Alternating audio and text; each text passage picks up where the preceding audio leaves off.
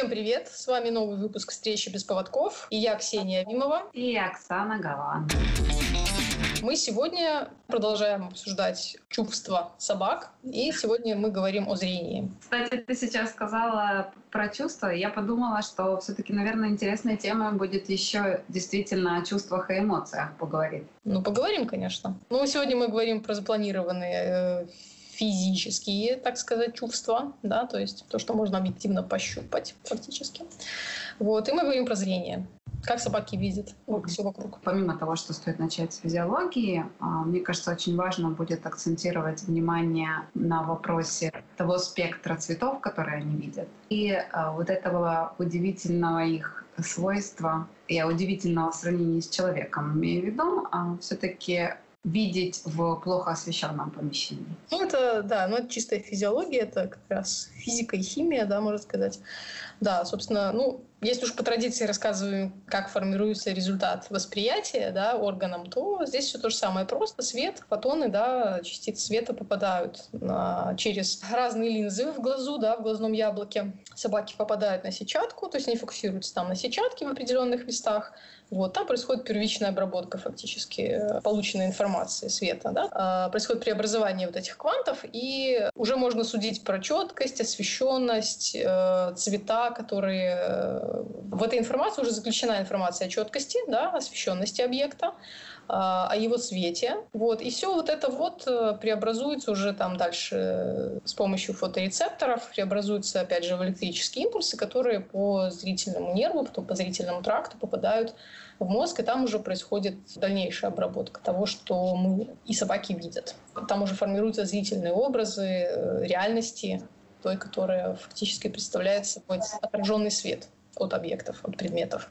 А вот ты упомянула по поводу а, четкости, цвета. А скажи все-таки по поводу объема. Насколько а, собака, как она считывает именно объем предмета? Есть у нее какой-то а, функционал? Конечно, есть, как у человека и других животных с двумя глазами. Зрение — это фактически пассивное восприятие отраженного света. То есть вот как свет да, солнечный там или не солнечный какой-то, от какого-то источника падает на предмет и отражается от него в разные стороны с разной интенсивностью, потому что часть света поглощается объектом, да, часть отражается там не туда и э, от разной поверхности, да, вот. И все это потом отраженный свет попадает вот на сетчатку и как бы формируется образ объекта. Так вот, а, соответственно, получается, что падает свет на отраженный на каждый глаз по отдельности, и попадают эти кванты дальше в разные, фокусируются, да, там переломляются, собираются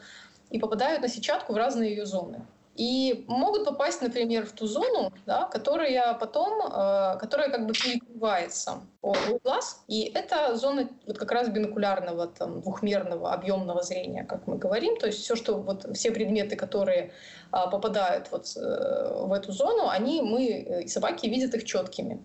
А все, что на периферии, сверху, снизу, по бокам, оно, мы видим очертания, я говорю мы, потому что, конечно, мы апеллируем к себе, когда представляем, как видят собаки. Мы видим очертания, мы видим разную яркость, там, формы и прочее, а, цвета, но при этом это все расплывчато. То есть если вы будете смотреть перед собой, вы увидите четко только то, что перед вами, да, в какой-то вот такой зоне. А все остальное на периферии, оно будет э, в это мгновение, оно будет нечетким, оно будет размытым. То есть, конечно, нам может казаться, что мы видим то, что сбоку или сверху или снизу четко, но это только потому, что наш мозг уже знает, что оно четкое, потому что когда-то мы уже на это смотрели. Это все, кстати, в зрительном восприятии очень много именно достраивает мозг. А, так вот, то, что мы видим двумя глазами, то, что попадает вот именно в эту вот центральную часть, да, потому что зона перекрывает все-таки центрального центральной части сетчатки, то есть то, что ближе к, к такой оси, да, нашей центральной. Вот э, это попадает в четкое зрение, а все бинокулярное, а все остальное это уже монокулярное, то есть каждый глаз видит отдельно. Но потом картинка в мозге все равно складывается. Я смотрела один проект фотографа, который эм, попытался реализовать то, как видит кошка. И вот на, в его проекте где-то, а, если человека мы приблизительно ориентируемся на 180 градусов, да, вот наше боковое зрение, оно заканчивается там, где 180, то у кошки где-то это 210. Что известно по поводу вот этого угла собаки? Ну, у собак э, по-разному, зависит от длины, от, от, от строения, собственно говоря, черепа. Потому что, смотри, собаки очень... Кошки, они как раз более, знаешь, такие одинаковые скажем, да, ну, они примерно одинаково построены, их там черепа, посадка глаз, ну, за исключением этих пород типа британских, да, вот. Да, я только хотела сказать, за исключением, наверное, персов или экзотов. Да, да, да, да, вот эти вот, у которых очень короткие морды, как у, есть вот брахицефальные породы собак, у которых короткие морды, и глаза у них расположены практически спереди, почти как у человека, я бы сказала. Вот, у них, конечно, и угол зрения будет ближе к человечьему, а у человека это примерно, ну, да, 170-180, может быть, иногда меньше. При этом у них будет, вот считается, что у брахицефальных пород, по сути, если у них оба глаза впереди и нос не мешает видеть то, что впереди, да, у них еще будет, скорее всего, шире вот это вот поле бинокулярного зрения. Mm-hmm. Ну, потому что ничего не мешает. А у длинных собак, у длинных э, пород с длинными носами, такие красивые, борзые какие-нибудь, у них вот глаза по бокам, потому что у них вытянутый такой череп, немножко вытянутый и такой, знаешь, как бы это, а, ну, не плоский, а такой обтекальный, я бы сказала, да. Вот. У них и глаза будут сбоку, у них может быть поле зрения вот это до 250 градусов. То есть вообще они назад видят, не поворачивая головы, довольно много. То есть если вы стоите за собакой такой а, и взмахнули рукой, то она может это даже увидеть, это движение, потому что движение они распознают очень хорошо. А ты знаешь, сколько у лошади этот угол? Я не знаю. Но я думаю, что еще больше, потому что у него глаза вообще по бокам. Я думаю, что почти на 360, потому что это животные, жертвы, и им нужно вообще видеть постоянно, не подкрадывается ли к ним дальше этот самый хищник. Я думаю, что у них там все очень хорошо с этим, что прям видят, ну не на 360, но э, гораздо лучше, чем собаки, я думаю. Я думаю, что 300 там точно должно быть, с учетом того, а, насколько они реактивны, если что-то происходит сбоку. сбоку. Да, да, да, да. Так, потому что у них просто, видишь, глаза на боку, практически по бокам черепа, и они еще такие выпуклые достаточно, я думаю, что они видят, ну, да, 300 точно, может и больше. Но на скидку не скажу, не интересовалась. Ну, больше, чем собак, однозначно. Ну, вот у собак всяких там таких борзых каких-то, да, наверное, а, у них вот будет э, поле зрения такое довольно широкое, и у собак брахицефальных, мопсы, не знаю, там бульдоги, кто там еще, пекинесы все вот эти, у них вот глаза впереди, у них, конечно, будет. Они будут лучше, наверное, видеть как э, двумя глазами, да, вот объем, объемное зрение лучше, но немножко будет так поуже поле зрения. Вот, а да, а бинокулярное зрение у собак как раз вот от 30 до 60 градусов, то есть довольно узкое.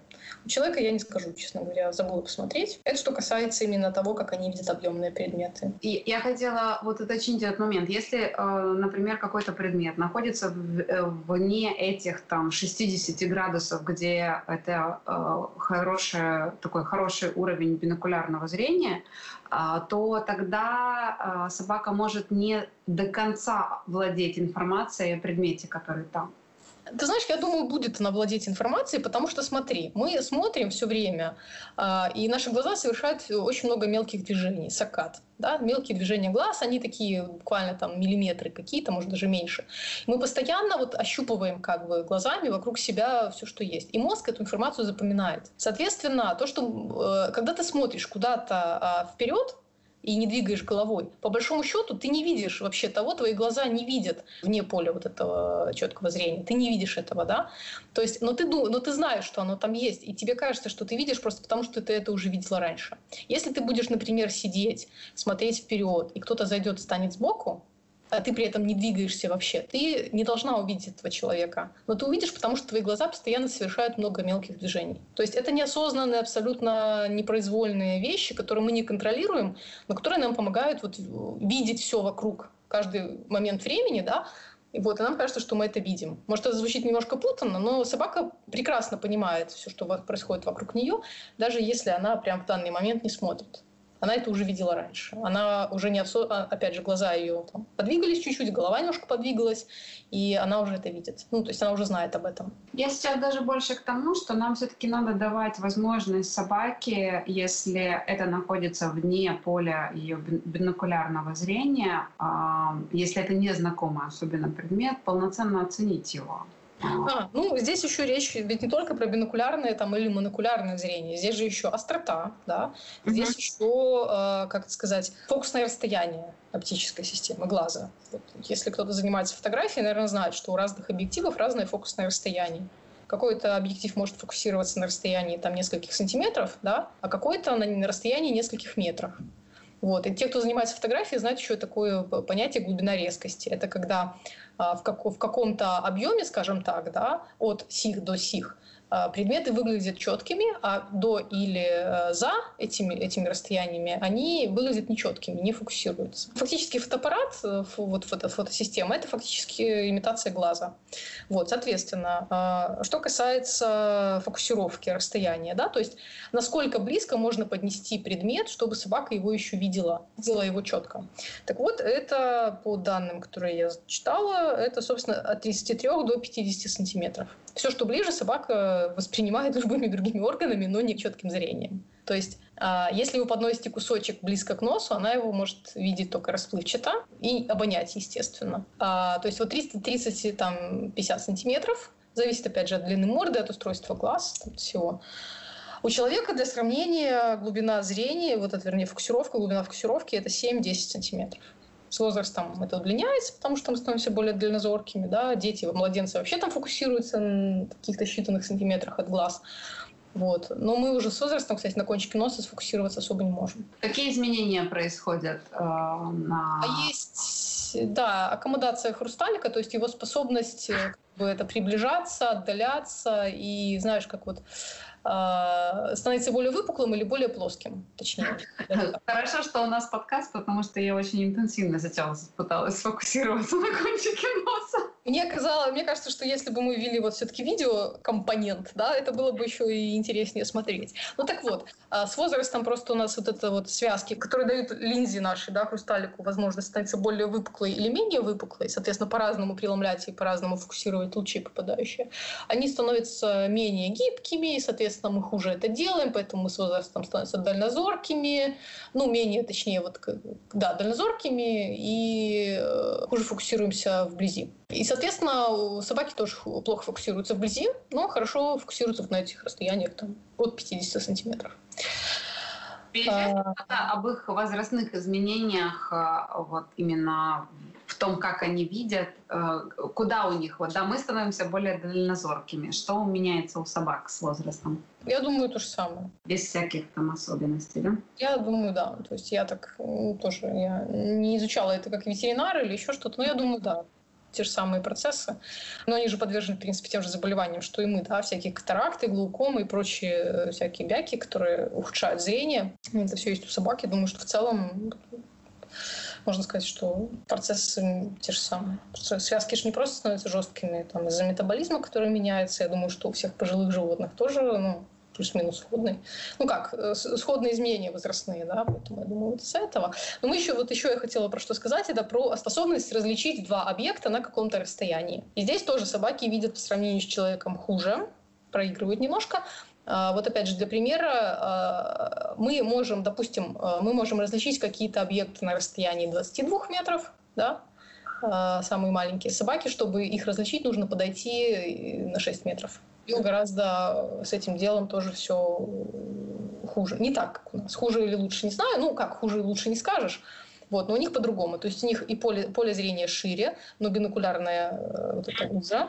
У них фокусировка, э, фокусируются они дальше, чем мы, то есть предмет должен быть расположен немножко дальше, но не настолько далеко, чтобы собака не могла их различить. Два предмета или выделить предметы из среды какой-то. Вот, то есть ей нужно подойти ближе. Соответственно, кроме того, смотри, еще очень важную роль играет высота собаки. Мы-то со своих полутора, там, ну, кто-то с метра восьмидесяти, кто-то ниже. Мы-то ведь дальше, больше.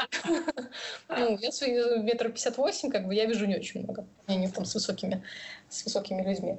Вот. И, соответственно, собака-то ростом по колено человеку, она видит гораздо меньше. Поэтому, кстати, когда, допустим, внезапно кто-то появляется, она внезапно там на кого-то бросается или настораживается, или еще что-то кого-то видит, да, то считаешь, что для нее человек вырастает, или там другая собака, вот фактически из ниоткуда, из-за травы да, из-за какой-нибудь там лавочки. Мы-то видели издалека, а собака-то не видела. Вот если мы присядем на корточки и попробуем посмотреть увидеть что-нибудь вдаль, мы увидим гораздо меньше, горизонт будет гораздо ближе. Вот. Поэтому это тоже нужно понимать, кстати, когда, э, если вдруг там захочется проанализировать, почему же моя собака так себя странно повела в какой-то ситуации. Слушай, ты сейчас говоришь, что ты меня прям другую вселенную открыла. Я никогда не ну, задумывалась именно под, над, под углом, а, вот что от уровня Земли посмотреть на то, как может появиться другой человек или другая собака. Ну вот. Э, я задумываюсь о резкости, я задумываюсь там о многих вещах, но чтобы представить себе, как там, я не знаю, кавалер э, Кинг Чарльз Спаниель э, видит там появившегося цверга, внезапно. Или да. же большую какую-то, тем более уж собаку. Я что-то никогда не пыталась даже это представить. Я сейчас себе представила и зависла. А теперь представь, какой, как видят маленькие собачки больших собак. Да, вообще капец. Да вообще если великаны ходили. У меня в эту субботу на группе а, был щенок, эм, чуть больше трех месяцев Чихуа.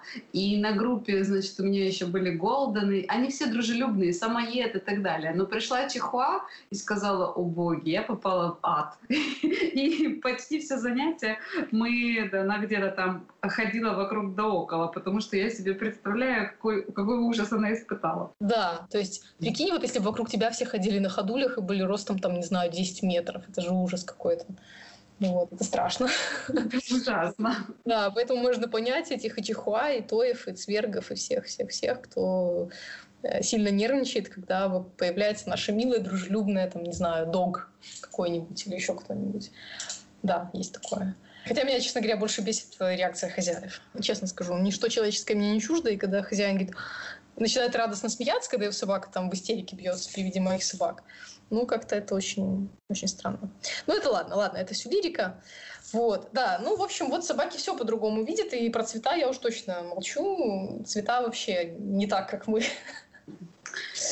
Вот. У нас, ну, если можешь сама рассказать, а то что это все я да я.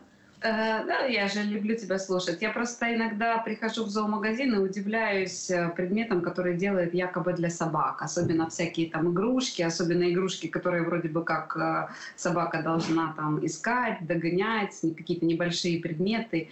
И, в общем, а вопрос в том, что мы не зря сейчас все люди, которые действительно занимаются грамотно спортом, там, например, например, agility, да, они придают определенные цвета определенным зонам а, своих снарядов, э, и собака хорошо видит а, оттенки синего и желтого, да, я же все правильно говорю? Да.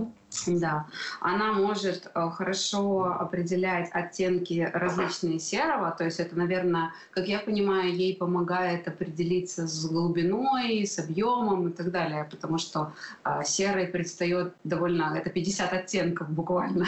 Смотри, у нас э, за цветное зрение отвечают рецепторы трех типов, да, три цвета, колбочки наши различают три цвета. Красный, голубой и зеленый. Но это не точно, потому что есть, есть другая гипотеза цветового зрения. Но общепринятая такая, самая распространенная, это вот это, да, что мы три хроматики, мы различаем три цвета. Ну и их смешение в разных пропорциях, да, дают нам все остальные миллионы цветов, которые там мы различаем разных э, в, в мире. Кто-то больше, кто-то меньше.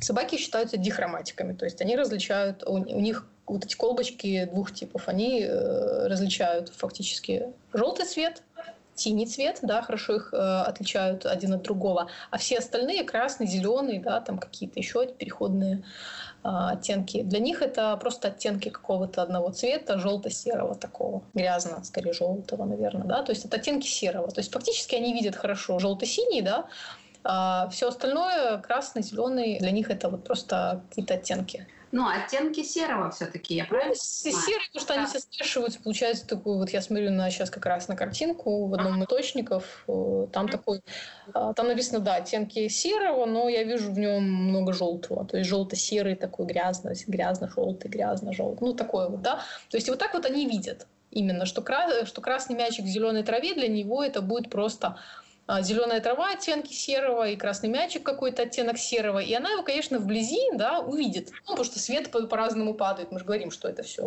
игра света и тени фактически.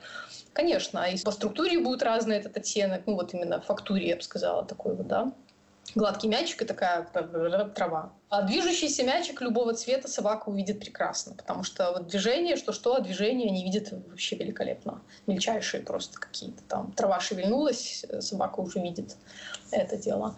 Как у меня Федя мышей ловит, например, в траве там или в снегу, да, просто Вот, казалось бы, ничего не происходит, он прыгает и хопа в лапах, между лап мышь у него. И услышал, и, и учуял, наверное, и, и увидел, куда прыгнуть тоже.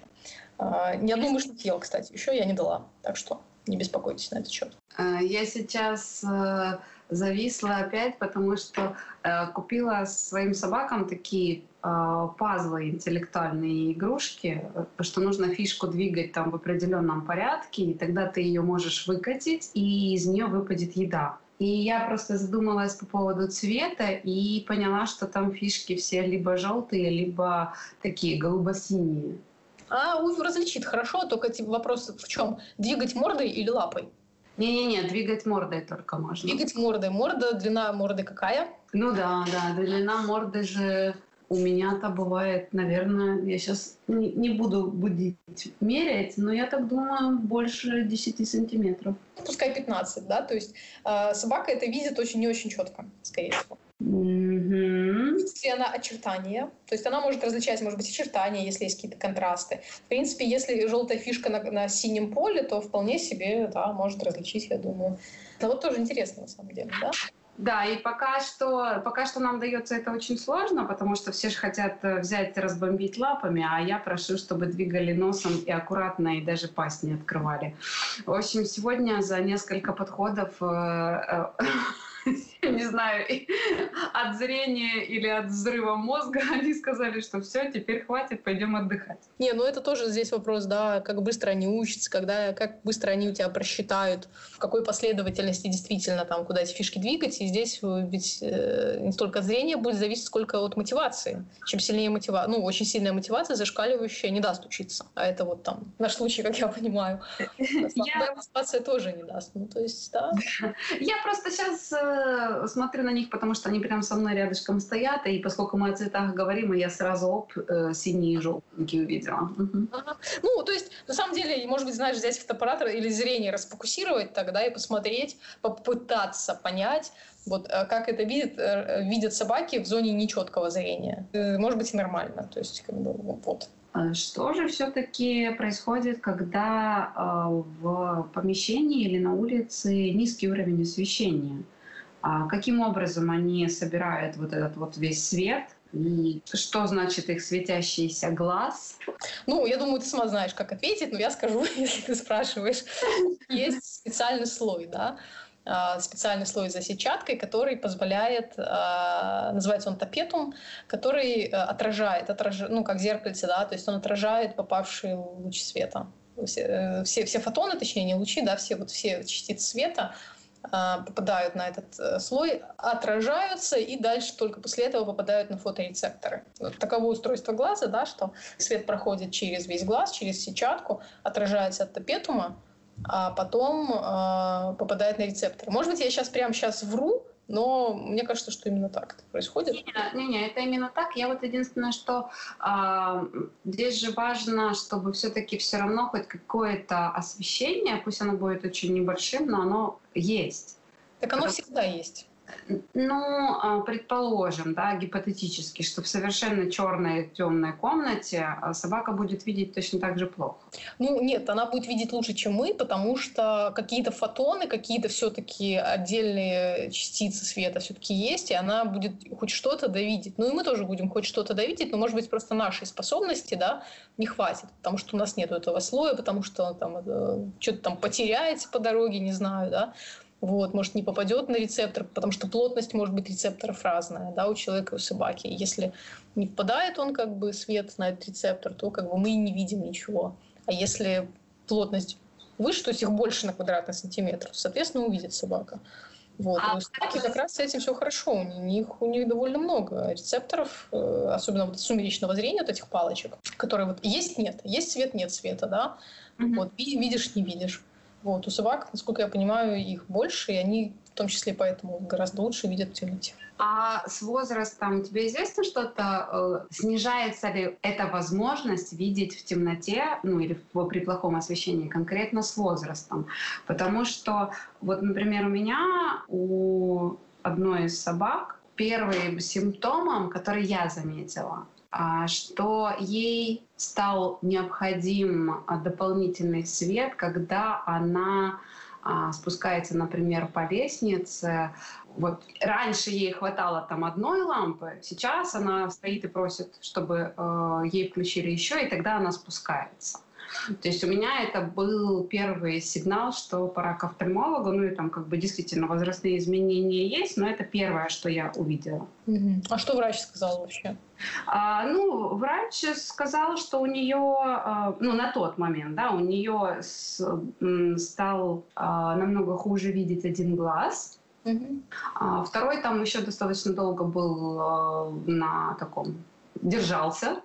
Но постепенно все это у нас сейчас уже люксация хрусталика. Мы поддерживаем э, давление внутриглазное. И там дополнительно каплями я э, помогаю ей, чтобы вот этот вот процесс, что хрусталик двигается, а, был не настолько, ну, не настолько, может быть, глубокий имел последствия. Ну, то есть а, ничего об этом слое он, конечно, мне не говорил, потому что там, наверное, другие задачи были у офтальмолога, но вот суть такая, что это первое, что я заметила, когда у Кашти началось снижаться зрение.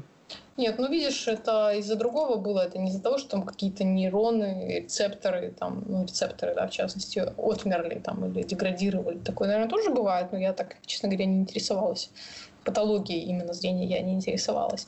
Но собаки, смотри, подвержены тем же возрастным заболеваниям, что и люди, да, и люксация уже сталика и у людей бывает, как я понимаю, и катаракты у людей, естественно, и глаукома, и все что угодно, и в принципе, поскольку метаболизм по большому счету сходен, а это все метаболические нарушения, да, в том числе, то я думаю, что можно сказать, что собаки в старости могут также хуже видеть по тем же самым причинам, как и люди. Ну, в целом, по сравнению с собой. Но, опять же, я не ветеринар, я патологии не изучала, я так прям затрудняюсь сказать. Мои ТФУ еще пока ничего вроде видят. У Феди на глазу, правда, растет там на веке папиллома, но, видите, она ему не мешает пока что. Я стала замечать, что и у Юты немножечко снизилась острота, то есть ей надо больше времени, чтобы что-то распознать, она больше времени фокусируется. А, ну, тоже уже 12-й год пошел, поэтому я... Вот, думаю, я думаю, то же самое, то же самое возрастные изменения, опять же, та же дальнозоркость может, или хуже фокусироваться можно из-за усталости, тоже из-за того, что вот мышцы, связки, которые обеспечивают движение хрусталик, то есть оптической всей этой системы, да, фокусировку четкую, быструю, а, они тоже, конечно, могут со временем э, выполнять свою работу хуже. Ягодица может э, как-то э, тоже там замутняться, например, да. Вот, э, и, соответственно, хуже, хуже проходит свет. То есть такое, ну, опять же, заболевания какие-то. То есть всякое может быть. У нас есть ученик, он ходит в школу на фитнес, и у него, я не скажу у него какое заболевание, что конкретно, а, но у него точно очень, знаешь, такой очень небольшой процент остался э, возможности видеть.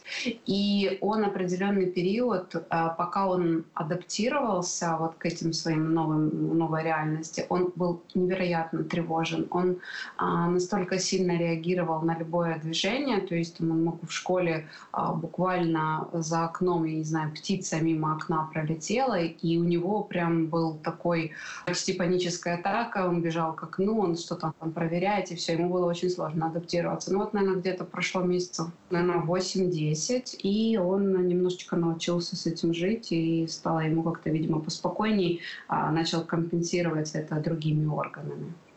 Да, по крайней мере, привык, по крайней мере, понял, ну, то есть не прям осознал, да, как люди, но понял свои ограничения и возможности. Я работала заочно, правда, с собакой, полностью слепой, ко мне обращался хозяин. Вот. Но, но она потеряла зрение очень быстро, насколько я помню, и ей тоже было довольно тяжело, рассказывал этот человек. Э, но со временем она адаптировалась, привыкла, то есть у них там свой язык общения через поводок, да, как там двигаться по улице, где ступеньки, где дорога, где там еще что-то, сигналы свои выработались, да, физические такие голосы и жесты, и натяжение поводка даже как-то.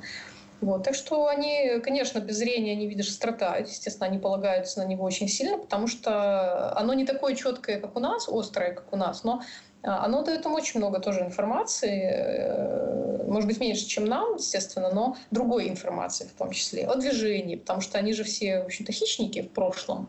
И зрение их вот эволюционно приспособлено было именно к тому, чтобы быстро находить движущуюся жертву, объект да, какой-то. То есть различать мельчайшие движения, мельчайшие движения на большом расстоянии, да, там, экстраполировать движение. То есть куда побежит эта жертва дальше и так далее, и так далее. И, естественно, они получают информацию, ну, немножко не, не так, не такую, как мы, не всегда такую, как мы.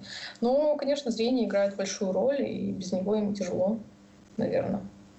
Ну, я не думаю, что они... Точнее, я думаю, что, как все счастливые существа, они способны приспосабливаться и дальше получать удовольствие от жизни, даже будучи полностью слепыми.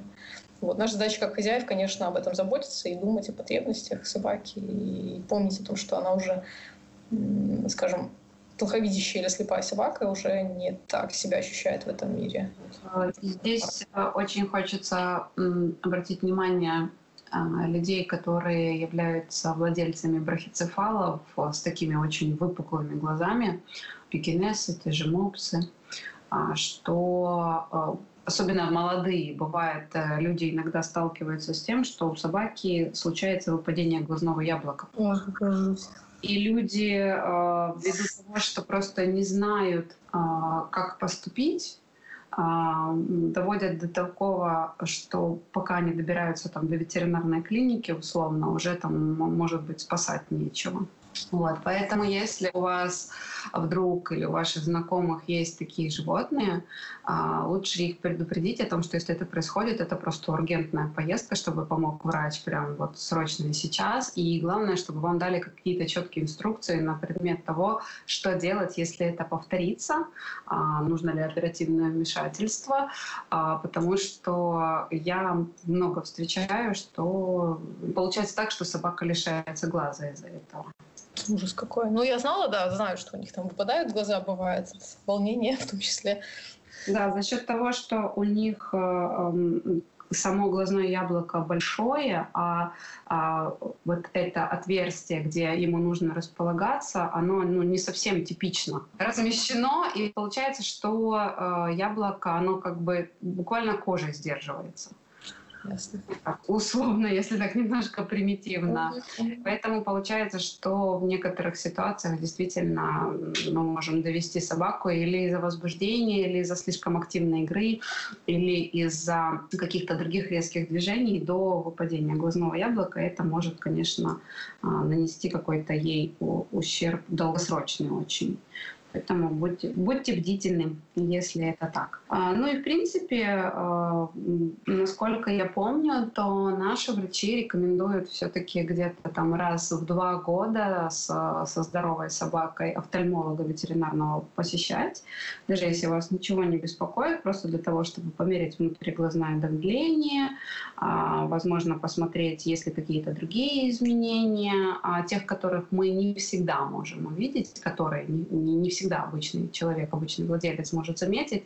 А, ну а если собака уже переходит там в а, такой рубеж 8+, то это, конечно, каждый год офтальмолог, он как, как профилактическим осмотром он должен подключаться как обязательный врач, потому что, опять же, та же катаракта, которая может закончиться и глаукомой, мало того, что это зрение, это еще очень больно, и пока мы доберемся до причин каких-то поведенческих изменений, не попытаемся связать их глазами, тоже может пройти довольно много времени. А, собственно говоря, не довести до глаукомы, если у вас хороший офтальмолог и там, он назначает вам соответствующую терапию, вы можете еще очень долгое время.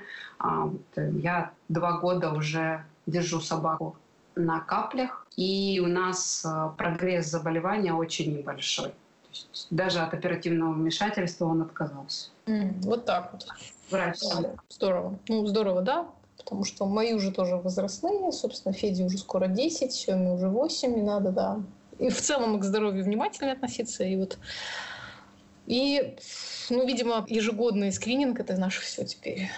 У вас есть э, достаточное количество офтальмологов в городе? Ну, у нас есть, они у нас есть. Насколько они хороши, я не обращалась, не знаю. Но то, что они есть, ну, уже, уже радует. И то, что есть оборудование для всяких там измерений, операций и все чего угодно, тоже хорошо. По крайней мере, не на коленке все делают. Да, ну...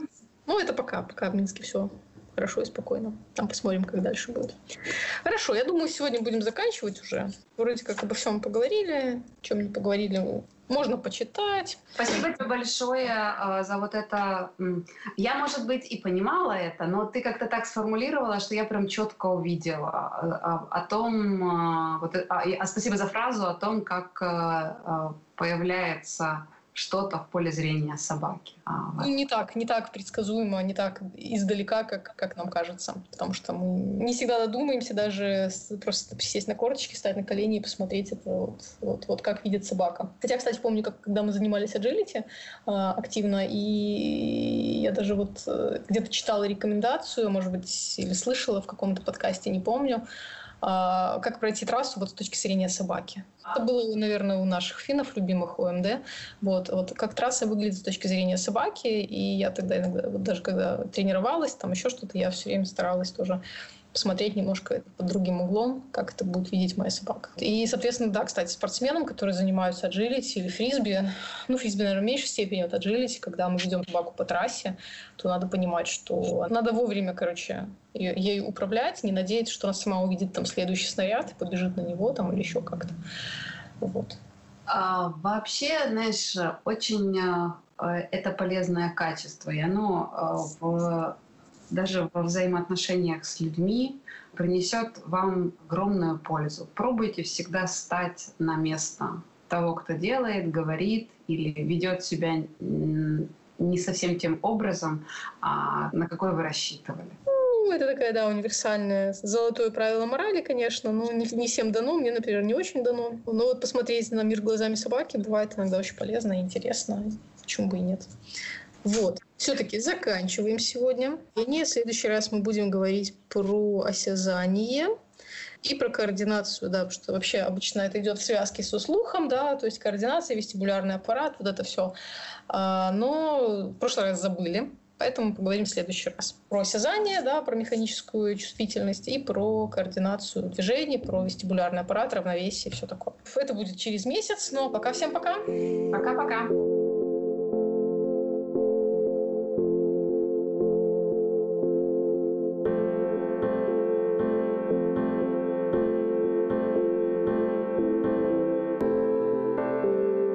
you